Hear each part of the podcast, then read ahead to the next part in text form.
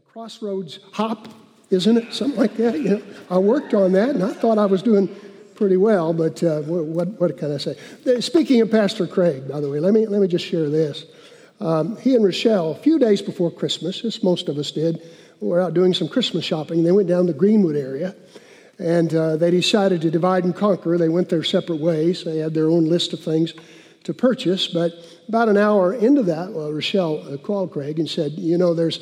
Couple of presents we need to buy together. And so, where are you right now? And he said, Well, honey, to be honest with you, you remember that little jewelry store that we visited a few years ago? And that incredible diamond necklace that you fell in love with and said you'd give anything to have that. And at the time, I just didn't have the money to begin to do it. And, and she began to get all emotional, got choked up and teary eyed. And so, so we said, Yes, yes, Craig, I remember. And he said, Well, honey, I'm in the gun store right across the street. yeah, no, I don't, I don't think that actually happened, but, uh, but it could have. It could have, you know, it might have. Let's cut out the nonsense, get right at it. Would you pray with me? Father, I pray right now that you'll help all of us here to be attentive to your word, open to what you would speak to our hearts. And God, especially for me, help me to handle in the right way your word of truth. For your word does, as has been pointed out this morning, set us free. And so, Father, we pray this in the strong name of Jesus. Amen and amen. Your pastor's been more than gracious to me in uh, being a friend and inviting me to come back and uh, preach each year uh, after my retirement from Kingsway. Um, however, you may suggest to him that he, he think twice about that particular practice after you hear this morning's sermon. I, I had prepared a different sermon. And frankly, it's a sermon I would have, um, I would have enjoyed more preaching. And chances are you would have enjoyed more hearing. But uh, I'm sure, uh, Pastor Craig, you have this sometimes too, in which you just know that's not where the Lord wants you to go. And um, so, uh, I don't know, about a month or so ago, as I was praying about this, I decided to lay aside the sermon that I had already prepared, actually, and uh, to speak instead on the subject of counting the cost. Counting the cost. You know, I'm talking about the cost of following Jesus. On numerous occasions during his earthly ministry, Jesus um, said to people, Follow me. Matthew Levi, you remember, he said to him, the tax collector, he said to him, Follow me and be, not, be my disciple. But Jesus also made it very clear in his earthly ministry that there's a cost to being a disciple of Jesus. Uh, to me, it's best illustrated in um, the mission experiences I've had over the years. Uh, we here in America, we really don't understand, unless we've had time with people in other parts of the world, how blessed we are. and we begin to take things for granted the freedoms that we have and the physical blessings that we have. Um, we live in an unprecedented age of um, comfort and affluence. And yet, in spite of that, we in America seem obsessed with the, with the whole issues of pain and suffering and personal loss. But that obsession is not true with Christians in much of the world. One of my favorite preachers of today is uh, Francis Chan. Perhaps you've heard him on, uh, on uh, the internet, perhaps you've read some of his books. Uh, he built a huge megachurch out in California called the Cornerstone Church. And uh, just like I said, one of my favorite preachers. But a few years ago, he, he um, resigned from that ministry there. It was just uh, an amazing thing. He, he left all that behind and he took his whole family and moved them initially to Europe, and then they went to Asia as well. And he wanted to go and find out what made the persecuted church tick. How people in so many parts of the world that don't enjoy the things we're enjoying here seem even more committed in their faith than, than the church here in America. And uh, he met with several different groups, especially house church pastors, and he was with a group of student uh, house church pastors. And uh, he, he ran across an amazing experience. Here's just a little clip from a sermon he preached upon his return telling about that experience. Can, can we have that? but, but they, they, they kept questioning me. They go, wait a second, why is it so strange? Why do you want to hear these stories? And I go, okay, where I come from, it's, things are different. I go, where I come from, do you understand that we have these, these buildings called churches, and we have a bunch of them, and you kind of choose which one you attend. And, and, and, I, and I said, and this was the weirdest thing. I said, see, so some people will, they might even attend one, and then they realize, well, the music is better here, and they'll switch. And these students start laughing hysterically. I mean, I don't know if this ever happened to anyone else that's been speaking and you didn't mean to be funny, but everyone laughs, so you just go with it and go, yeah, yeah, I'm funny. You know, it was one of those moments where I seriously was not trying to make anyone laugh. I'm going, eh, it's just kind of a weird thing. Like we'll switch, you know, if, if, if, if the child care is better here, then parents will switch to that church. And they start laughing hysterically at everything. I go, no, if service times are better, you know, if the speaker is better, and they're laughing, oh, you will make us laugh, you know, and I'm just like, no, I'm not. well, I wish we had the time to show you more of that clip, but, but you know, it's kind of painful too, isn't it, you know? Sometimes humor is one of those things that um, really makes us see things as, as they, they really are. A number of years ago, Jan and I were in China, and we were privileged to attend a, a conference of house church pastors there. And uh, I got to converse with several of them, and I asked uh, one of them if they were praying, if the Christians there were praying for a change in the harsh governmental policies that had driven the church underground in China. And this one particular brother responded that he had never heard a Christian, a Chinese Christian, pray for relief. He said they simply assume they'll face opposition. They assume they'll face opposition. I've made a number of trips to Myanmar, used to be called Burma. They have had for many, many years, for decades, a harsh military dictatorship. It's made it very difficult for the church to function there, and yet the church underground as well as to a certain extent above ground, uh, prospers there. And again, when I've spoken to uh, Bible college or seminary, when I've spoken to a group of pastors, I've been told again and again keep in mind that when you preach to this group, you'll be speaking, no doubt, to most of these pastors have already spent time in prison because of their faith. One Burmese pastor told me, We assume we'll be persecuted for our faith. That, that just comes with the territory. Uh, let me urge you, if, if you're a reader, to uh, get the, the biography of Adoniram Judson. He was the first missionary to the Burmese people. Matter of fact, the first missionary from America, period. He was um, arrested, he was tortured. Um, they did horrendous things to him. Uh, while he was in prison, his wife died of smallpox, his daughter died of smallpox as well. And when he was finally released from prison, he went out in the jungle and he built a jungle hut.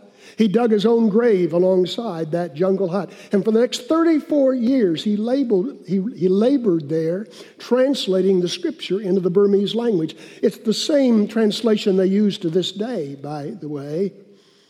Yeah, there weren't a whole lot of converts over those 34 years, but there were a few converts, and because of his faithfulness and their faithfulness, millions of Burmese Christians can trace their spiritual heritage back Adoniram Judson. See, folks, I've lived long enough and I have traveled enough, I've read enough stories, I've interviewed enough um, saintly people to be repulsed by any, any idea of what's sometimes called the prosperity or the health and wealth gospel that's so popular in our country. Uh, it just doesn't jibe with what Jesus said. Jesus said in Matthew 16 24, if you want to be my follower, you must put aside selfish ambition, shoulder your cross, an instrument of execution, and, sh- and, and follow me. Or Jesus said in Matthew 10 and verse 22, everyone will hate you because of your allegiance to me, but those who endure to the end will be saved. Or Jesus said in Matthew 10 and verse 28, Don't be afraid of those who want to kill you. They can only kill your body. This is one of the few instances where I think Jesus might have even been using a little humor. I mean, the worst they can do is kill you, you know? I mean, what's a, what's a big deal? Uh, they, they, they can only kill your body, they cannot touch your soul. And so it is in Hindu India, in Buddhist Sri Lanka, in um, atheistic China and North Korea, and in scores of Islamic countries today, present day Christians experience discrimination and outright persecution like most of us cannot even begin to imagine. And it won't be long, folks. It won't be long before we see more and more of that here in secularized America as our country as a whole moves further and further away from God. There's a cost to being Christ followers. It's time we acknowledge that. Sometimes that cost is very great. So, why would anyone choose to follow Jesus? A Jesus who promises more hardship, not less. Well, let's let the Apostle Paul answer that with one of my favorite passages of Scripture, 2 Corinthians chapter 4. Now, keep in mind, Paul, even when he wrote these words, has been imprisoned, he's been beaten, he's been persecuted for his faith in many different ways. And he says in 2 Corinthians 4, beginning with verse 16, uh, that's why we never give up. Though our bodies are dying, our spirits are being renewed every day. For our present troubles are small. I mean, you and I, our, our, troubles don't begin to compare with his, but he says our present troubles are small and won't last very long. Yet they produce for us a glory that vastly outweighs them and will last forever. So we don't look at the troubles we can see now. Don't pay any attention to them. Rather, we fix our gaze on things that cannot be seen. For the things we see now, they'll soon be gone, but the things we cannot see will last forever. Hallelujah. What a great perspective to have. And that's what the Apostle Paul, that's the perspective he had. He could look back on beatings and imprisonment and deprivations of every sort, and yet he could sense his inward being being uh, renewed and being tempered by, by that hardship, even as he looked forward to what the Lord was preparing for him joys that will last forever and ever. Now, please understand in this morning's sermon, I, in preparing this message, um, there's so many things that I'm going to say that can be misunderstood. Please, please, I'm praying that, uh, that you'll give me the benefit of the doubt in those areas. But please understand, I'm not critiquing your church in particular. I'm critiquing the church in America as a whole and what's become of the church in America today. Because I have preached in hundreds of churches all across America from coast to coast. And I'm, I'm, I'm somewhat uh, uh, a news junkie and I'm aware of what's going on in the religious news. And, and it's been my experience that the American church, speaking of the American church, quote unquote, bears less and less resemblance to the Christianity Paul practiced than it has for a long, long time. Our preoccupation in the church with entertainment, our preoccupation with, um, with ease, our desire not to offend anyone, our desire to be politically correct so that people will come to our church instead of the one down the street has often caused the American church to soft pedal Jesus' teachings about discipleship. And those teachings are pretty strong teachings, folks. But if the world is going to be won to Christ, there must be a recommitment to what I would call radical discipleship. And what better time to make a recommitment to that than right now as we enter into the new year of 2019? We look back over where we've been this past year and we read what God's Word teaches the new year should hold in store, and we commit ourselves to that. So let me just make three or four points. First of all, count the cost. count the cost. Over in Luke chapter 14, beginning with verse 25, here's what we read. Matter of fact, I'm going to, would you stand with me for the reading of God's word? I, I often do this. We, we don't worship the Bible, but we worship the God of the Bible, and it is His truth that is spoken through the Bible. And so let's give proper respect to the reading of God's word today. This is Luke 14, beginning with verse 25. A large crowd was following Jesus. He turned around and he said to them, If you want to be my disciple, you must hate everyone else by comparison. Your father and mother, wife and children, brothers and sisters, yes, even your own life. Otherwise, you cannot be my disciple. And if you do not carry your own cross and follow me, you cannot be my disciple. But don't begin until you count the cost. For who would begin construction of a building without first calculating the cost to see if there's enough money to finish it? Otherwise, you might complete only the foundation before running out of money, and then everyone would laugh at you. They would say, There's the person who started that building and couldn't afford to finish it. Or what king would go to war against another king without first sitting down with his counselors to discuss whether his army of 10,000 could defeat the 20,000 soldiers marching against him? And if he can't, he will send a delegation to discuss terms of peace while the enemy is still far away. So, verse 3, 33, get this. So you cannot become my disciple without giving up everything you own. Wow. May God bless the reading of His Word. Be seated, won't you please? Now, if anyone knew anything about counting the cost, it was Jesus, was it not? Jesus, who came to this earth, born in Bethlehem stable that we've just celebrated 33 years upon this earth, and then we come to that final week, is what we call it. And Luke 9 in verse 51 says, As the time drew near for his return to heaven, Jesus resolutely set out for Jerusalem. He resolutely set out for Jerusalem. Now, keep in mind, Jesus knew what awaited him there. He already knew it. Before his return to heaven, he knew what he was going to experience. He, it was for this purpose he had come, after all. For 33 years, he's been moving toward this. He, he already knew about the betrayal. He already knew about the denials.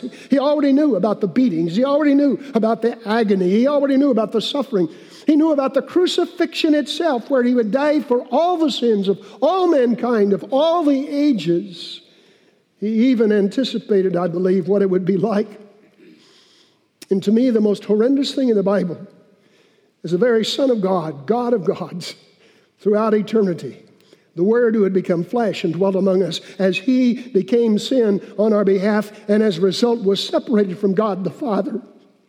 And that separation would cause him to cry out, My God, my God, why have you forsaken me? Can you imagine? Can you imagine? No, you can't. I can't either.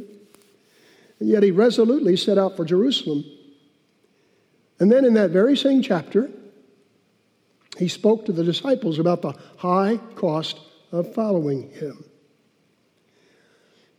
Now, most church leaders, myself included, have always been in the business of recruiting as many people as possible to become followers of Jesus. After all, Jesus came to seek and to save the lost. But Jesus' approach was a little different. Have you ever noticed that? Um, Jesus seemed to spend a lot of time dissuading people from following you. More and more, the church in America is placing uh, very little emphasis on the cost of discipleship. Uh, discipleship is sort of a hot button word right now, but, but as far as really preaching and practicing discipleship, there's less and less. The church in America seems to feel the need to reinvent itself every few years. And I've been around long enough to see several of those reinventions, and, and uh, I'll, I'll, I'll give credit to whom credit's due. I think most of those reinventions are well intentioned. Um, but the more recent ones, starting, I would say, with the emergent church movement and to a certain extent the seeker focused movement, have shared the common core values of not offending anyone. And while well intentioned, have often resulted in the soft pedaling, if not the total elimination of the teaching on the cost of discipleship. And thus, the church in America, though on Sunday morning the numbers may be bigger and bigger, the difference being made in society seems to be less and less. Shortly before my retirement at Kingsway, I preached a pretty pointed sermon on uh, the responsibility of every Christian to be involved in ministry. You know, the Bible teaches that every born again child of God is uh, given spiritual gifts, and those spiritual gifts are for the building up of the body of Christ. And it's only as every believer is practicing their spiritual gifts that the church becomes all that it should be. And so I was making that point that morning, and that if you weren't using your spiritual gifts, if you weren't serving in the church, if you weren't more than just a spectator in the church, then you were outside the will of God, and you needed to you needed to repent of that. Well, there was this fellow came up to me afterwards. He was a visitor there that day. He explained that he came from a, a, a well-known megachurch in another city, actually another state, and he said to me, he said, "You know, our pastor would never preach a sermon like that." Because he would be afraid that people would be offended and would never come back. Well, Jesus didn't seem to have that same concern, did he? It may seem that Jesus was discouraging people from following him, but in reality, It's his desire for all people to follow him, but he wants them to know what they're doing. He wants them to count the cost so that once they do follow him, they will never turn back. And so he clearly spells out here in Luke 9 what's involved. Let me, let me mention just um, uh, three of those specific costs. I wish we had the time to develop each of them. We don't, but at least I can mention them and perhaps you can look further into them. Eh, there's the cost of no earthly security. Here in uh, chapter 9 of Luke, verses 57 and, and uh, 58, it says, as they were walking along, someone said to Jesus, I will follow you wherever you go. But Jesus replied, Foxes have dens to live in, and, and birds have nests, but the Son of Man has no place to lay his head. What an amazing thing. When Jesus stepped off the throne of glory to come to this sin cursed earth, he left behind his sovereignty for servanthood. He exchanged his wealth for poverty. What irony, the king of the universe. The king of the universe didn't have a place to call home. Think about that. I mean, Jesus uh, had no earthly security. He had to be loaned uh, accommodation wherever he went by friends or loved ones. He, he had to borrow a coin just to teach a parable. Jesus uh, borrowed a donkey to ride into Jerusalem and thus fulfill Old Testament prophecy. And when he died, he was buried in a what? A, a borrowed tomb. Now, he didn't need it very long, so it wasn't that big a deal, see? But, but, uh, but he had nothing. He had nothing but a robe. And um, the Roman soldiers even gambled that away. And when we follow Jesus, we're not promised earthly security, folks. Oh, we have security, but it's not found in earthly things. And when you choose to follow Christ, it could cost you everything. It could cost you everything. There's also the cost of no earthly ties. There in 59, verses 59 and 60, he said to another person, Come, follow me. And the man agreed, but he said, Lord, first let me return home and bury my father. Now, this part of the conversation really shocks a lot of people, horrifies some people, as Jesus calls this man to be his disciple. But when the man begs to first go home and bury his dad, Jesus replies, Let the dead bury their own dead. the um, New Living Translation that I'm using here actually um, interprets rather than translating by adding the word spiritually. The spiritually dead bury their own dead. Many people read into this text the idea that the man's father wasn't dead yet. He was suggesting maybe his dad was uh, up in age and let me go home, take care of dad. Whenever he dies, then, then I'll come and follow you. Sounds like, um, you know, the sort of thing that a lot of us would say today. Um, but regardless of the, by the way, I, I I tend to agree with that interpretation, but for whatever that's worth. But, but um, regardless of your interpretation, Jesus makes it clear that if you're going to follow him, then the claims of the kingdom come first before anyone and anything else. Elsewhere, Jesus said, If you want to be my follower, you must love me more than your own father and mother, wife and children, brothers and sisters. Yes, more than your own life. Otherwise, you cannot be my disciple. Now, he's not calling us to dishonor our parents. The same Bible out of which we quote that particular verse is, is the same Bible that teaches us that we're to honor father and mother.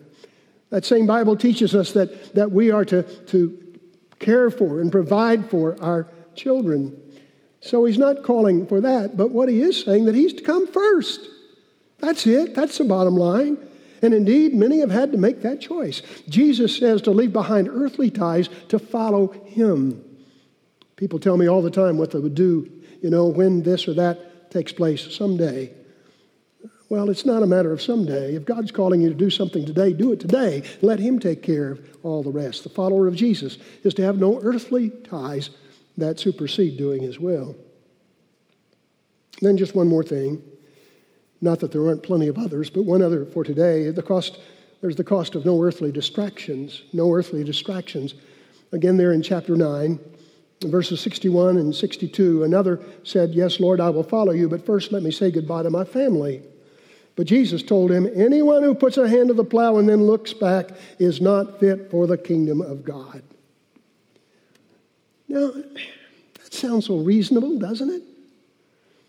I mean, even our military, you know, going off to serve overseas, ordinarily get at least a short leave to go home and say goodbye to family and friends. But again, Jesus spells out the cost. Sir, if you've already declared that you're ready to follow me, you have picked up the plow.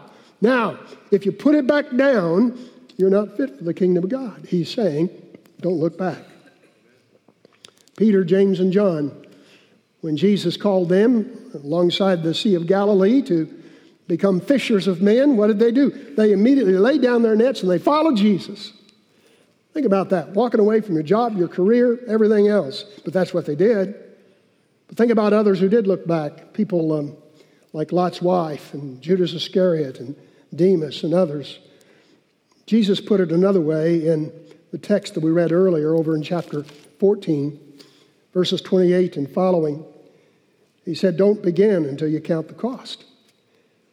For who would begin construction of a building without first calculating the cost to see if there's enough money to finish it? Otherwise, you might complete only the foundation before running out of money, and then everyone would laugh at you and they would say, There's the person who started this building and couldn't afford to finish it.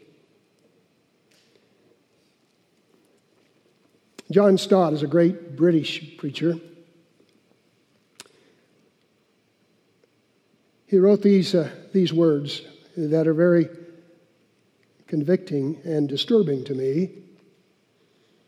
He writes Thousands of people still ignore Christ's warning and undertake to follow him without first pausing to reflect on the cost of doing so. The people, or he says, the, the result is the great scandal of Christendom today so called nominal Christianity. Large numbers of people have covered themselves with a decent but thin veneer of Christianity. They've allowed themselves to become somewhat involved, enough to be respectable, but not enough to be uncomfortable. Their religion is a great soft cushion. It protects them from the hard unpleasantness of life while changing its place and shape to suit their convenience. No wonder, Stott writes, no wonder cynics speak of hypocrites in the church and dismiss religion as escapism. Oh, you see, the true follower of Jesus allows no earthly distractions. We don't look back for anything or anyone. So, fact is, discipleship often leads to hardship. And the Bible never minimizes hardship, never. It acknowledges it. But it also teaches the benefit of it when it grows, when it leads to greater faith and greater trust, yes, greater trust in the ultimate victory that we have in Christ Jesus. Please understand today's message is not a call to doubt, it's a call to affirm. It's not a call to retreat, it's a call to advance the kingdom. It's, it's not it's, it's, it's, it's not a call to defeat, it's a call to victory. But as such, it's not a call to ease. It is not. It's often a call to hardship. As a matter of fact, Paul pointedly said in 2 Timothy 2 and verse 3 Suffer hardship with me as a good soldier of Christ Jesus. I began with stories of persecution, especially because of my involvement in missions. Through the years, I have so many more stories. I work with a group uh, called Christian Arabic Services. Uh, we work primarily in Egypt. Everything's headquartered out of Cairo, but also work across northern Africa and through the Middle East as well. And it's a ministry to evangelize uh, the lost and to disciple the saved. And, and uh, um, it's a great ministry operating under very difficult circumstances. One of our teams was down in the south of Sudan um, it was actually 11 years ago. And uh, during their time there, a tribal leader among the people there gave his life to Christ. A man with great influence. And because of his great influence, the Islamic militants wanted to break him immediately. And so they took him captive. They tortured him. They tried to get him to recant his faith. He refused. And as a final desperate effort to get him to recant, they took a cauldron full of boiling oil and they forced his hands down into the boiling oil and literally fried away his hands. I, I have pictures. I'm not going to show them to you. They're too grotesque. But, but uh, he remained faithful. CAS, or Christian Arabic Services, had no contact with him for 11 years. And this past summer, this past summer, this brother showed up in Cairo at the CAS headquarters there. But he didn't come alone. He came with 41 family members he had personally led to Christ in the interim. Isn't that amazing? Yeah. And if you if you're a news buff like I am, you probably have already read this story of Allen Chau, 26 years old, just in the headlines within the last month. He had a burden for people in the most isolated tribe in the world on a little island off the coast of India called North Sentinel Island.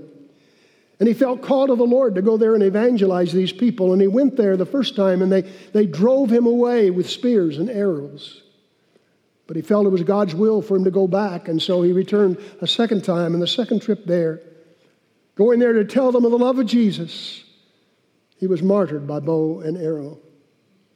My guess is, though the entire story has yet to be told, and that his death will be the doorway to the salvation of those people in that isolated tribe, much as Jim Elliot's martyrdom and that of his fellow workers led to the door, led the, to the opening of the door to the salvation of the Auca Indians in South America.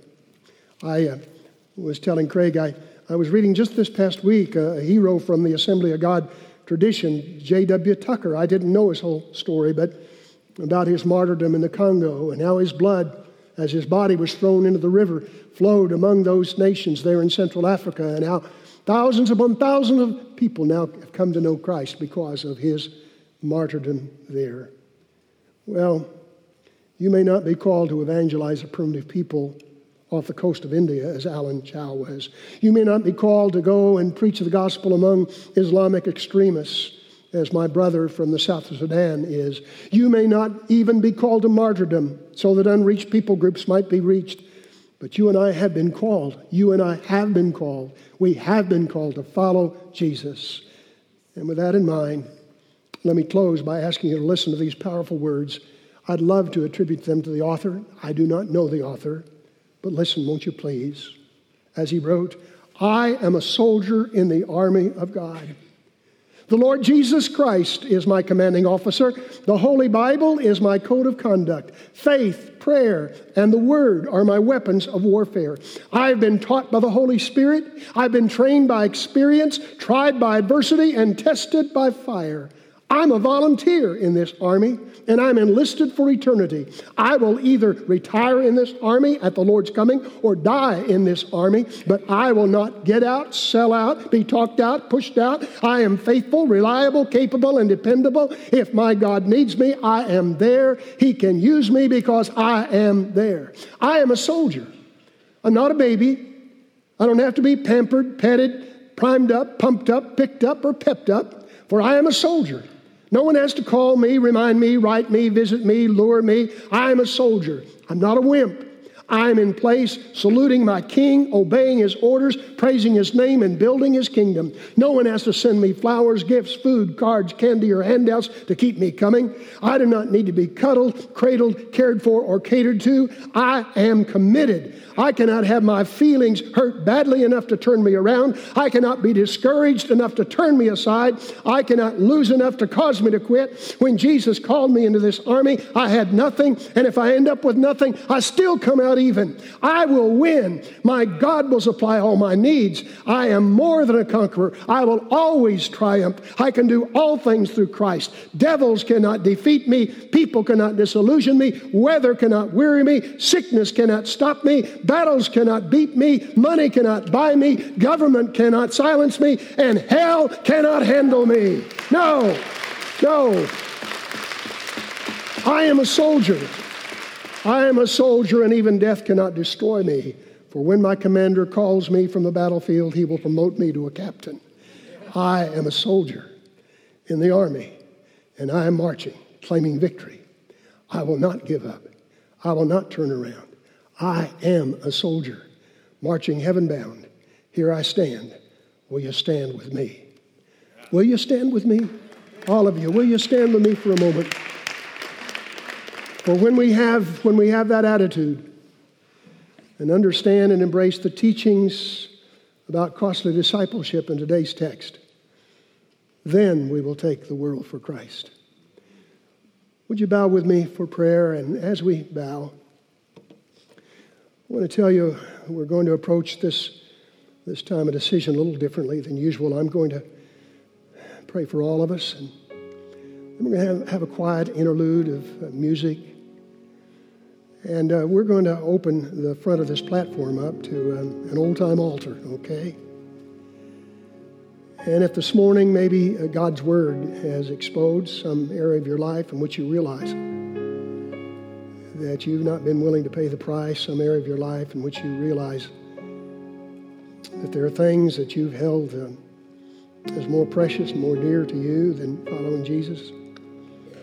And you want to make this a day of saying, uh, I want to put Jesus in his rightful place. I want to praise him, worship him lift him up in my life, in all that I do and all that I say. If there's areas of your life in which you need to repent of failure to uh, really honor the Lord as you should, I want to invite you, I even want to urge you just to come to the front. This platform makes a perfect altar. You can kneel down before the Lord. You can fall down prostrate before the Lord if you'd like. The Bible teaches that. You can just come and stand before the Lord. The Lord would honor that. And uh, after a few moments, and after those responded who seemingly feel convicted to or want to, I'm going to ask Pastor Craig to pray over uh, all of us. But today, if um, maybe for the first time you've counted the cost, but you're willing to go all in, give your life to Jesus, receive Him as your Lord and Savior, even understanding that following Him will not always be easy and sometimes will be very difficult. I want to urge you to walk one of these aisles and give your hand to your pastor, but give your heart to Jesus today. Nothing could be more special, no way better than to close out the old year with the greatest decision of all and opening up the new year with that same decision. Now, would you pray with me, Father?